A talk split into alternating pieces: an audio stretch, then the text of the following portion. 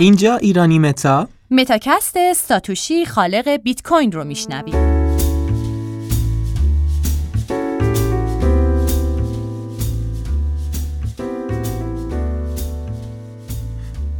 آن یار که از او گشت سر دار بلند جرمشان بود که اسرار هویدا می کرد چه جالب. نمی‌دونستم اهل ادبیاتم هستی. آره یه وقتایی برای اینکه بتونی به راهت ادامه بدی و به هدفت برسی باید هویتتو مخفی کنی. مثلا جولیان آسانج که برای شفافسازی و مبارزه با سانسور دولتها کار بزرگی رو شروع کرد. اما به دلیل مشخص بودن هویتش شناسایی و دستگیر شد. الان زندانه به هدفش نرسیده و راهش بیره رو مونده. اما ساتوشی نه تنها در زمینه برنامه نویسی و رمزنگاری نابغه بود بلکه در زمینه پنهان کردن هویتش هم از نبوغ استفاده کرده. تا به امروز هیچ کسی از مشخصات و هویت این نابغه که بیشک سالیان سال از زمان خودش جلوتر بوده اطلاعی نداره.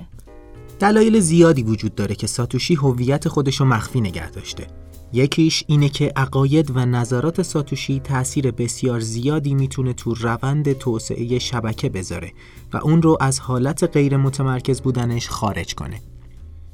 و مهمتر از همه این که بیت کوین توانایی کنار زدن بانک های بزرگ و مؤسسات مالی رو داره و به همین دلیل از همون اول دشمنای زیادی می‌تونست داشته باشه و اگه هویتش مشخص بشه امکان دستگیری و تهدید و خیلی چیزای دیگه وجود داره. چه جالب.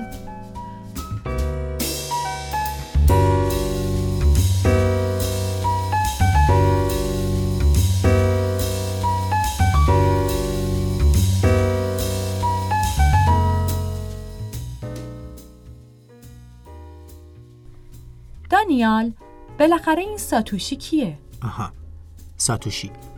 مهمترین حاشیه بیت کوین که هر چند وقت یک بار مطرح میشه و اخبار رو تحت تاثیر قرار میده اینه که ساتوشی کیه.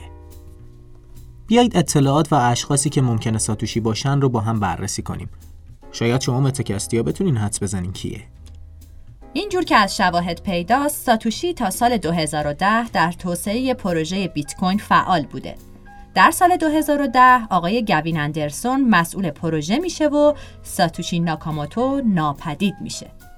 در رابطه با هویتش گفته شده که یه فرد ژاپنیه و متولد اپریل 1975 البته نوشته هاش انگلیسی بریتانیایی بدون غلطه و همین موضوع باعث شده به هویت ژاپنی شک کنن.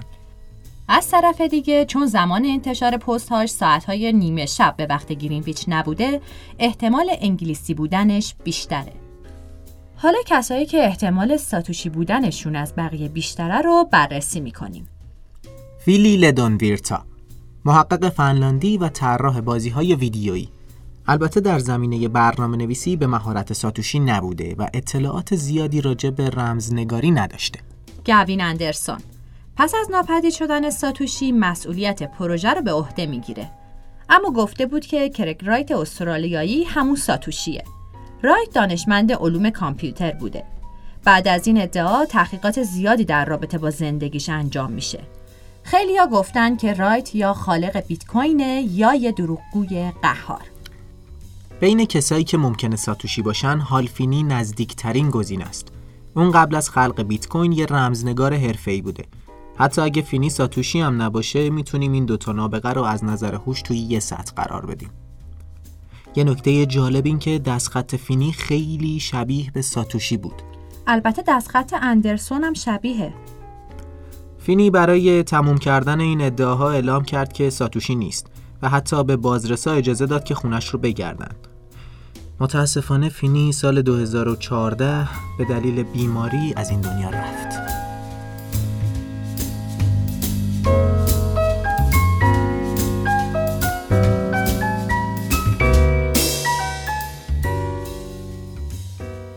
نفر بعدی دوریان ناکاموتوه شهروند ژاپنی آمریکایی که در انتهای خیابونی که فینی ساکن بود زندگی می‌کرد. حد سوکومان راجع به اینکه دوریان ساتوشی باشه از اونجا میاد که یه خبرنگار در سال 2014 ازش راجع به بیت کوین سوالایی می‌پرسه. ولی دوریان در جواب میگه که دیگه با این رمزرز کاری نداره و افراد دیگه ای مسئولش هستن. ولی بعدش میگه سوال خبرنگار رو درست متوجه نشده و فکر کرده که سوال خبرنگار راجع به سوابق محرمانه ارتشیش بوده. بعد این ماجرا یه اتفاق جالب میفته. حساب کاربری ساتوشی بعد از پنج سال دوباره فعال میشه و اعلام می‌کنه که دوریان ناکاموتو نیست. گزینه بعدی نیکزابوه که به عنوان یکی از پیشگامای فناوری بلاکچین شناخته میشه که تو 1998 پروژه بیت گولد رو ارائه داد. اون تو 2004 برای اولین بار از واژه قرارداد هوشمند استفاده کرد. همین نکته می‌تونه آدمو به شک بندازه که بیت کوین هم کار خودشه.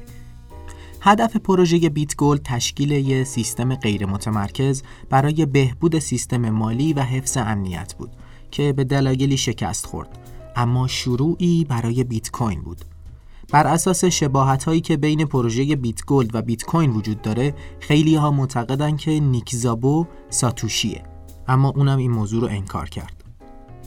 یکی دیگه از گزینه ها آدام بکه، رمزنگار بریتانیایی و مدیر عامل بلاک استریم. جالبه بدونید که با جواب به توییت یک کاربر بیت کوینر ایرانی اعلام می‌کنه که اون ساتوشی نیست. خانم نیکولا مندلسون معاون شرکت متا میگه ساتوشی می‌تونه یه زن باشه. این درسته. و اینکه برای خودش اسم یه مرد رو انتخاب کرده می‌تونه نکته انحرافی باشه.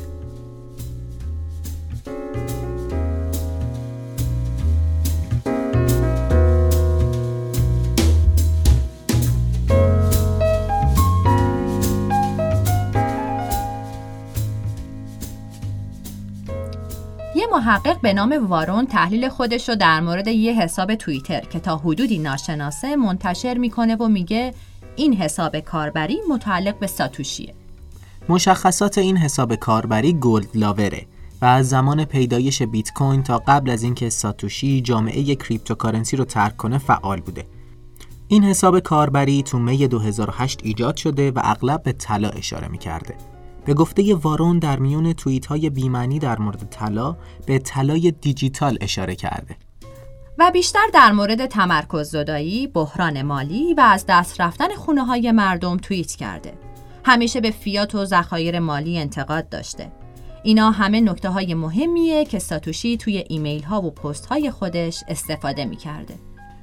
میشه گفت این آدرس می‌تونه مال ساتوشی باشه آخه تا ژانویه 2009 هیچ کاربر دیگه ای توی توییتر به غیر از هال فینی از بیت کوین اسم نبرده بوده. فینی در 11 ژانویه 2009 اولین معامله بیت کوین رو از ساتوشی دریافت می‌کنه و با ارسال توییت راه اندازی بیت کوین توییت های خودش رو در مورد این رمز ارز شروع می‌کنه. Gold Lover توی صفحه توییتر خودش نوشت کاملا غیر متمرکز است و هیچ سرور یا طرف معتبری ندارد. احتمالا نظر خودشو در مورد بیت کوین گفته. یکی از توییت های رمزالود این حساب کاربری اینه. اگر بدانید پرتقال ها در کجای آسمان باغ زمستانی قرار دارند شما در مسیر درست یافتن جعبه گنج قرار دارید. خیلی ها میگن این توییت سرنخی برای رسیدن به هزاران بیت کوین ساتوشیه که تو روزهای اول استخراج شده. جالبه بدونین که کیف پول ساتوشی یک میلیون بیت کوین داره. با این حال هرگز یه بیت کوین هم نفروخته.